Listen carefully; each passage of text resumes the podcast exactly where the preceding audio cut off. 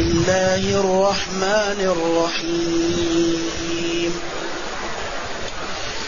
وإذ واعدنا موسى أربعين ليلة ثم اتخذتم العجل ثم اتخذتم العجل من بعده وأنتم ظالمون. ثم عفونا عنكم من بعد ذلك لعلكم تشكرون. وإذ آتينا موسى الكتاب والفرقان لعلكم تهتدون. وإذ قال موسى لقومه يا قوم إنكم ظلمتم أنفسكم. يا قوم إنكم ظلمتم أنفسكم باتخاذكم العجل فتوبوا. فتوبوا إلى بارئكم فاقتلوا أنفسكم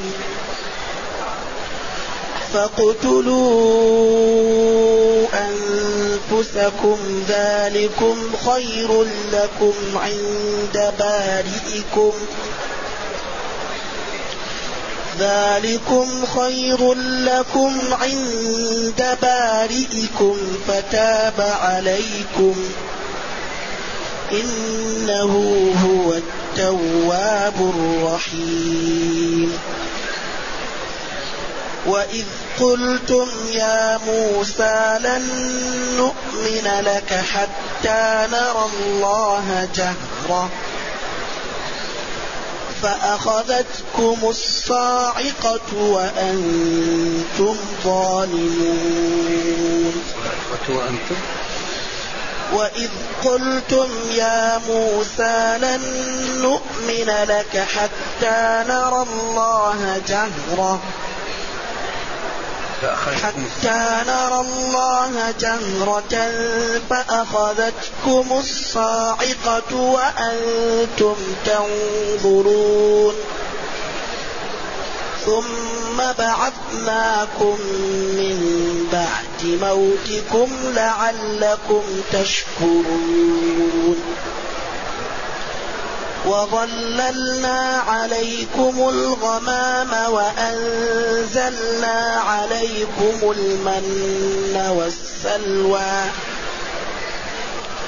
كلوا من طيبات ما رزقناكم وما ظلمونا ولكن كانوا أنفسهم يظلمون. الحمد لله الذي أنزل إلينا أشمل الكتاب وأرسل إلينا أفضل الرسل وجعلنا خير أمة أخرجت للناس فله الحمد وله الشكر على هذه النعم العظيمة والآلاء الجسيمة والصلاة والسلام على خير خلق الله وعلى آله وأصحابه ومن اهتدى بهداه. أما بعد فإن هذه الآيات تبين إكرام الله لليهود ومقابلتهم للإكرام بالإساءة. عياذا بالله. إذا قال أول الآيات وإذ واعدنا موسى أربعين ليلة ليأتي بالتوراة. يتفرغ فيها للعبادة ويأتوا تفاسير بكثير من القصص هنا إسرائيلية. وأنتم تعلمون أن التفسير ينقسم إلى أربع أقسام. اللي هو القرآن منقسم إلى أربع أقسام. هذا ورد في حديث مرفوع لا يصح وورد فيه أثر عن ابن عباس ضعيف لكن هذا المعنى صحيح. القرآن منقسم إلى أربعة أقسام. قسم لا يعذر أحد بجهله به. لأنه يتعلق بفروض العين. قل للمؤمنين يغضوا ولا تقف ما ليس لك به ولا تقربوا الزنا إنه كان فاحشة وأساء سبيلا وبالوالدين إحسانا. اعبدوا الله. إذا قسم من القرآن لا يعذر أحد بجهله به. لابد كل مسلم يعلمه. لأنه يتعلق بما لا بفروض العين والواجبات. وقسم تعلمه العرب من لغتها. إذا قيل للعربي يعرفه كالتخوف أو يأخذهم على تخوف. غير العربي لا يفهم التخوف. وكقوله ومن يهاجر في سبيل الله يجد في الأرض مراغما.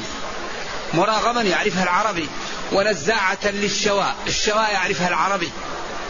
وكقوله حتى تكون حرضا. تالله تفتأ تذكر يوسف حتى تكون حرضا.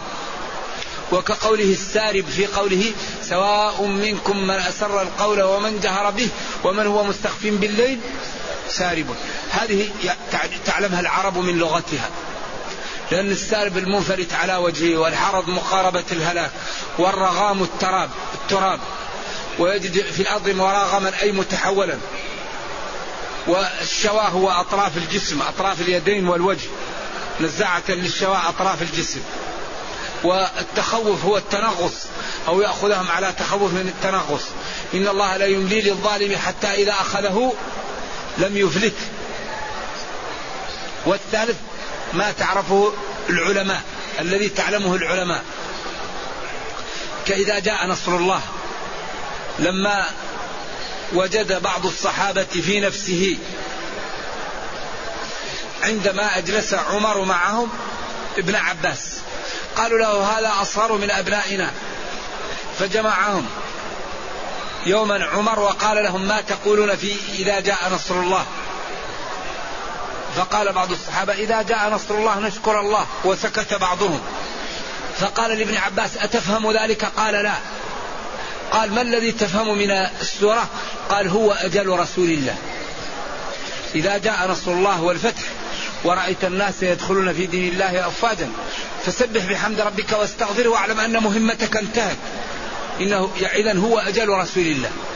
فقال عمر لا أفهم منها إلا كما تفهم. وكما فهم ابن مسعود من قوله فمن تعجل في يومين فلا إثم عليه ومن تأخر فلا إثم عليه.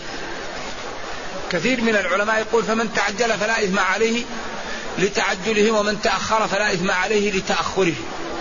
ولكن ابن مسعود يقول لا هذا بيان للحج المبرور. فمن تعجل فذنبه مغفور ومن تأخر فذنبه مغفور بدليل لمن اتقى وبدليل أن التأخر ليس مظنا للإثم حتى يقال فلا إثم عليه. إذا هذا مبين الحديث الآخر. من حج ولم يرفث ولم يفسق خرج من ذنوبه كيوم ولدته أمه. أو الحج المبرور ليس له جزاء إلا الجنة. إذا فمن تعجل في يومين فذنبه مغفور. ومن تأخر فذنبه مغفور لمن اتقى. نعم. هذا اختيار ابن مسعود. إذا قسم تعلمه العلماء. الرابع لا يعلمه إلا الله. وقسم لا يعلمه إلا الله. وهو المتشابه. واختلف العلماء فيه أقوال كثيرة ولا يسلم إلا في نقطتين. كل الأقوال عليها اعتراض إلا ما يتعلق بالمغيبات أو بكيفية اتصاف الله تعالى بصفاته. هذا من المتشابه. الثبوت لازم لكن الكيفية لا يعلمها إلا الله. ولذلك قال الاستواء معلوم والكيف غير معقول أو مجهول. والإيمان به واجب والسؤال عنه بكيف بدعة. إذا إن الله عنده علم الساعة وينزل الغيث ويعلم ما في الأرحام وما تدري نفس ما لا تكسب غدا وما تدري نفس بأي أرض تموت. هذه المغيبات لا يعلمها إلا الله. قال الله تعالى وسيق الذين اتقوا ربهم إلى الجنة. أين ومتى وما أسماؤهم وفي أي وقت؟ ما يتعلق بالمغيبات أو ما يتعلق بكيفية اتصاف الله تعالى بصفاته. أما غير هذا فعليه اعتراضات. أيوة لا يسلم. إذا يقول جل وعلا ثم اتخذتم العجل من بعده. ثم لترتيب الجمل بعد الجمل. اتخذتم يعني جعلتم العجل من بعده. والحال أنكم ظالمون في ذلك وحذف المفعول لشناعته. إلها لأن هذا المفعول فلذلك حذفه أو للعلم به وشناعته. لذلك القرآن إذا كان المفعول النطق به غير كما قال وإنا لا ندري أشر أريد بمن في الأرض؟ بعدين قال أم أراد بهم ربهم رشدا؟ شر أريد بنى الفعل للمجهول. ثم قال أو أراد بهم ربهم رشدا؟ بنى للمعلوم وبين الفاعل. لما كان للرشد لا ثم اتخذتم العجل من بعده والحال أنكم ظالمون.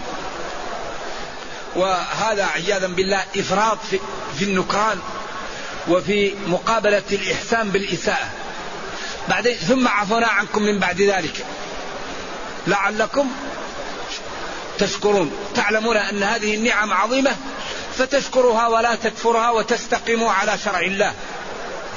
وقلنا إن هذا الأسلوب إزراء باليهود الذين كانوا بين ظهراني النبي صلى الله عليه وسلم في المدينة لأن هذا فعل أسلافهم وهم يعتبرونهم سلفا لهم. فإن كذب اليهود الذين كانوا في المدينة بالنبي صلى الله عليه وسلم وكادوا له فإن هذا عادة آبائكم وأجدادكم في تكذيبهم وكفرانهم للنعم. وفي ذلك ضمنا برهان على صدق النبي صلى الله عليه وسلم لأن هذه الأمور لا يعلمها إلا نبي تفاصيلها وهو لا يقرأ ولا يكتب. إذا قال وما كنت تتلو من قبله من كتاب ولا تخطه بيمينك؟ إذا لارتاب المبطلون. تلك من أنباء الغيب نوحيها إليك ما كنت تعلمها أنت ولا قومك من قبل هذا. وما كنت لديهم إذ يلقون أقلامهم أيهم يكفل مريم؟ وما كنت لديهم إذ يختصمون ولكن هذا الوحي فبادروا بالتوبة قبل أن يفوت الأوان عليكم.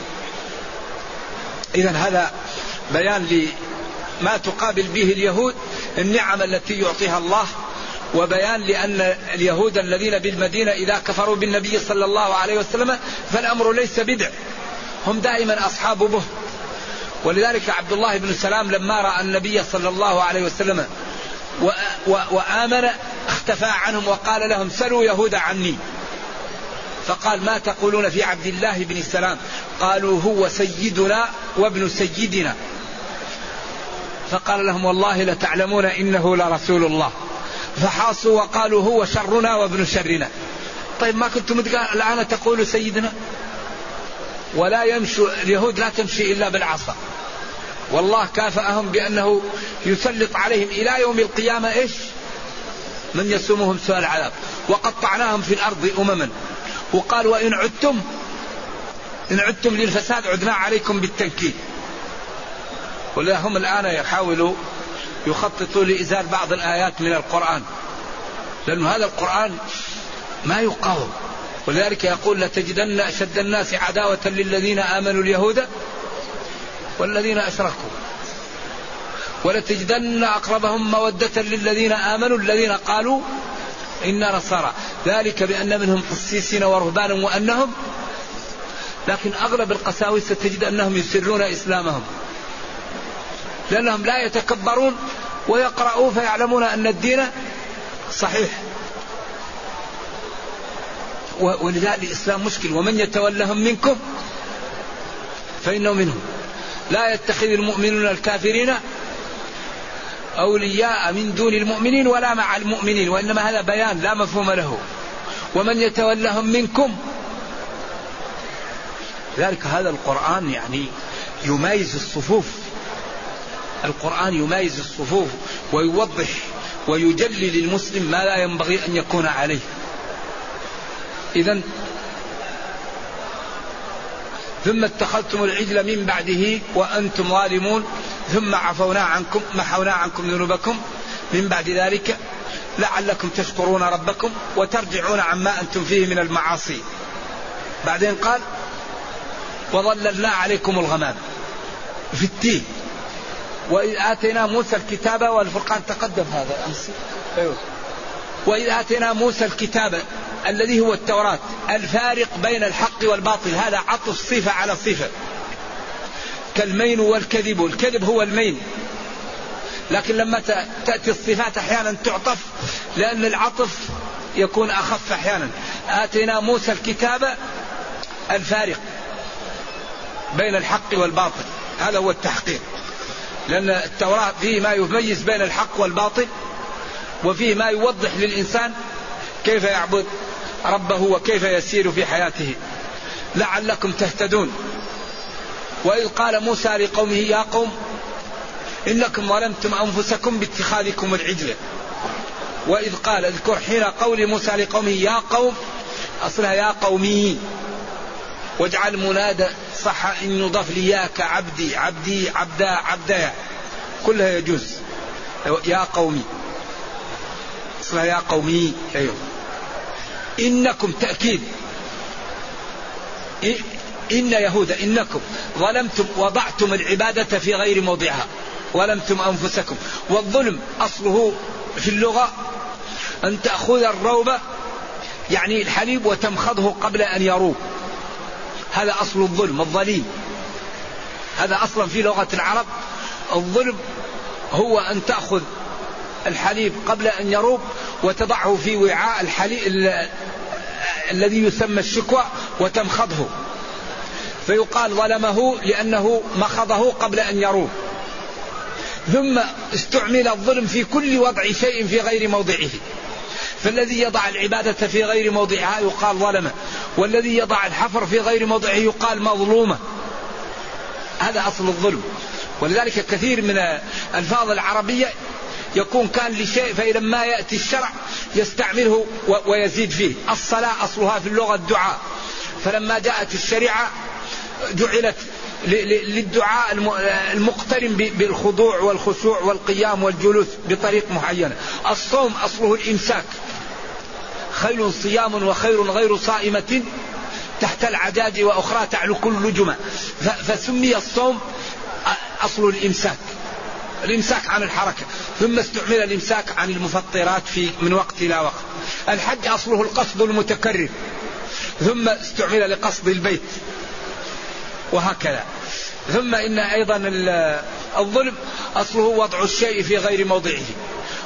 ولكن في الأصل يقال لمخض الحليب قبل أن يروب ولذلك قال وقائلة ظلمت لكم سقائي ثم قال وهل يخفى على العدك الظليم؟ العدك عصب اللسان.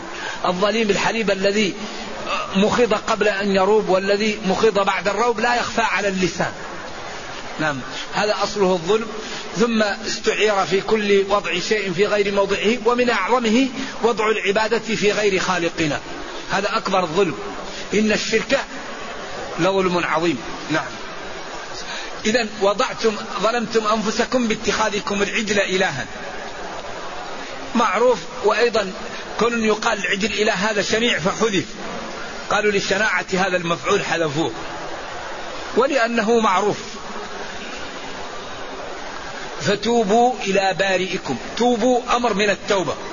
والأمر للوجوب. والبارئ هو الذي يوجد على غير مثال سابق. برأ, برأ النسل أوجدها على غير مثال سابق. وفي الأثر أن ابن عباس لما جاءه الأعرابيان أو ابن عمر قال أنا الذي بدأتها أو الذي فطرتها. قال ما كنت أعرف فاطر ولا بادئ حتى قالها الأعرابي. فالبارئ هو الموجد على غير مثال سابق. ولذلك من أكبر يعني الأدلة على أن الله هو اللي يستحق العبادة الخلق. الذي يخلق هو الذي يعبد. الذي لا يخلق لا يستحق العبادة اعبدوا ربكم. من هو ربنا الذي نعبد؟ الذي خلقكم. يخلقكم في بطون أمهاتكم. خلقا من بعد خلق في ظلمات ثلاث. أفمن يخلق كمن لا يخلق؟ أروني ماذا خلق الذين من دونه. هذا خلق الله. فأروني ماذا خلق الذين من دونه. بل الظالمون في ضلال مبين. هذا خلق الله. لذلك هذا الدين دين لا يقاوم الإسلام. لكن متى نعطيه الوقت؟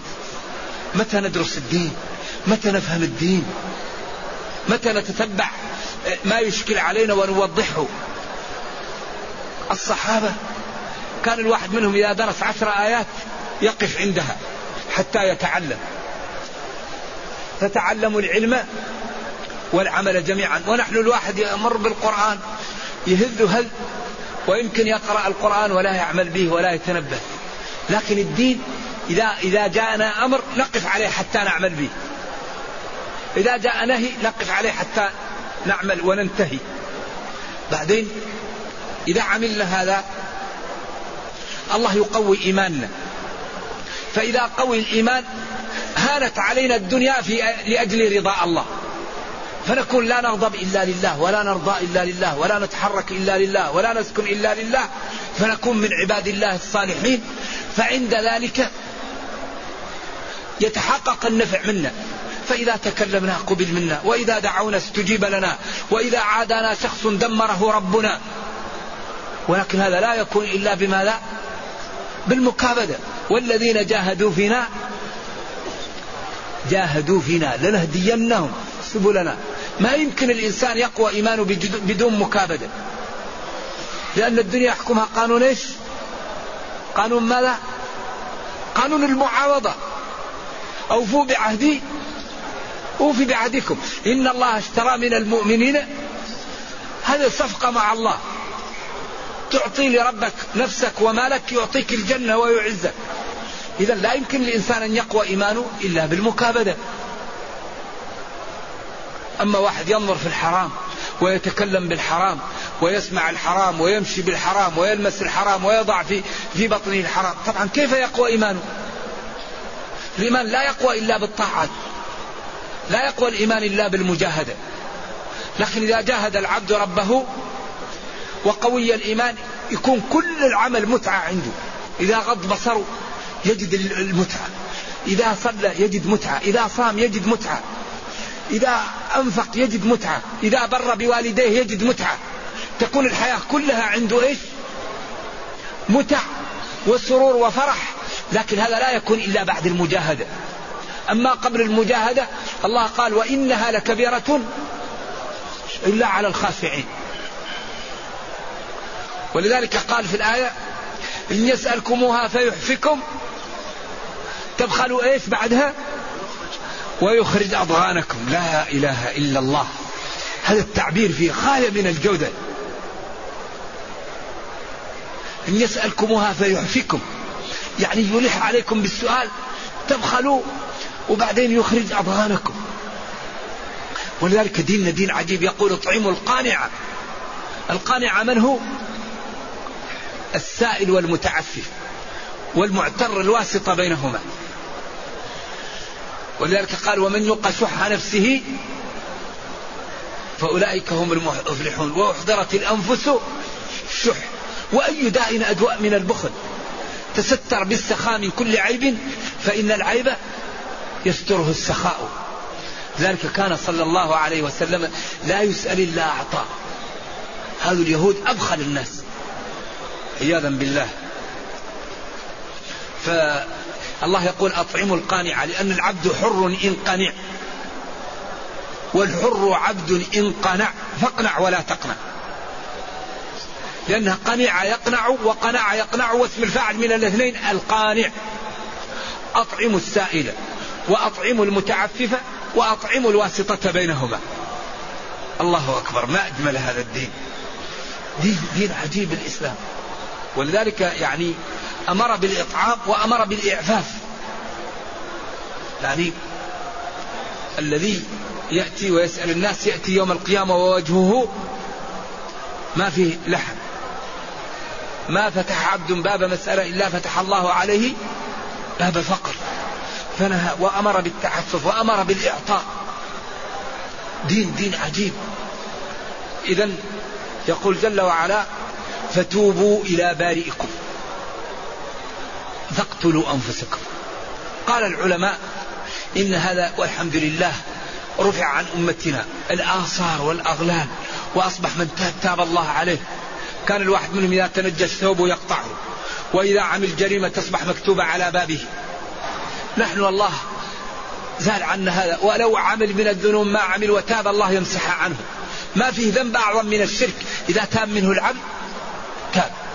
إن الله يغفر الذنوب جميعا إنه من تاب تاب الله عليه. قالوا إنهم الذين عبدوا العجل أخذهم الذين لم يعبدوا العجل وقتلوا قتلوا قتلوا حتى قتلت منهم سبعين. عند ذلك دعا موسى ودعوا ورفع الله عنهم فأصبح من مات شهادة له ومن حي غفر الله لهم. وهذا أيضا من نعمه على أسلافهم وعليكم. فينبغي أن تبادروا بالتوبة وتتبعوا محمدا صلى الله عليه وسلم. ذلكم خير لكم عند بارئكم فتاب عليكم. إنه جل وعلا هو لا غيره. كثير التوبة الرحيم بعباده المؤمنين. ثم قلتم قولا شنيعا لن نؤمن لك حتى نرى الله جهرة. وهذا قول شنيع لأنهم لا ينبغي أن يسألوا مثل هذا الأمر ويتعنتوا. فأخذتكم الصاعقة. الصاعقة هو الغيبوبة. هل ماتوا منها أو لم يموتوا؟ قيل ماتوا لقوله ثم بعثناكم من بعد موتكم. وهنا وقفة للعلماء. لأن المعتزلة يمنع رؤية الله. وأهل السنة يجيزونها في الدنيا ويثبتونها يوم القيامة. لوجود الأحاديث الصحيحة بذلك ولإشارة الآيات أيضا لذلك. لهم البشرى في الحياة الدنيا لهم ما يشاءون فيها. ولدينا مزيد قال العلماء النظر إلى وجه الله. إنكم سترون ربكم يوم القيامة لا تضامون فيه. أما المعتزلة يقولون لا يرى لن ترى لن تراني ويرون لا تأبيدية ويستدلون آه، بأدلة ويؤولون النصوص وهم محجوجون أما في الدنيا ففي فهي جائزة عقلا لكن إنكم لن تروا ربكم حتى تموتوا نعم. وفي هذه الأمور نحن عندنا قاعدة إذا قال الله شيء نقوله وإذا نفاه ننفيه وإذا سكت عنه الوحي نسكت. فإن كان في الآية ما يحتاج إلى بيان نبينا مأمور بالبيان. قال لتبين للناس ما نزل إليه. فلما اشتكوا الظلم وقالوا وأينا لم يظلم نفسه؟ قال إن الظلم المقصود به الشرك. ألم تسمعوا قول الله تعالى إن الشرك لظلم عظيم. ولما قال وأعدوا لهم ما استطعتم من قوة بين نبينا صلى الله عليه وسلم أن الرمي من القوة ألا إن القوة الرمي ألا إن القوة الرمي. فإذا أشكل شيء من القرآن نبينا صلى الله عليه وسلم يوضحه لنا. ولذلك قال أقم الصلاة طرفي النهار وزلفا من الليل. فجاءه جبريل وصلى الظهر ثم جاءه من الغد وصلى. ثم قال ما بين هذين؟ صلاة. ووضح له وقت الضروري ووقت الاختياري وبين الصلوات التي تجمع والتي لا تجمع ومتى يقصر ومتى لا يقصر. وبين كل شيء وصلاة الجماعة وما لا يجب فيها والسهو. كل هذا بينه النبي صلى الله عليه وسلم لأن ربه قال له لتبين للناس ما نزل إليه فنحن نجعل عندنا منهج. أما عند التطبيق إذا أخطأ الإنسان لا يضر الخطأ في الجزئيات. لكن منهجنا أننا نتبع ما لا. أيوة الكتاب والسنة. فإذا لم نجد الكتاب والسنة نختار أقوال العلماء عن آرائنا. لأن العلماء أعلم منا وأفهم وبالخصوص الصحابة والتابعين وتابعيهم والأئمة نتبعهم فيما قالوا. فإذا وجدنا النص النص معصوم وأقوال العلماء غير معصومة. لأن النص فيه العصمة. قول العالم يحتمل الخطأ ولو واحد في المليون. أما النص معصوم. لذلك الله قال اتبعوا ما أنزل إليكم. اتبعوا ما أنزل إليكم. فإذا جعل طالب العلم هذا نصب عينيه تكون في حياته النور. وفي عمله البركة.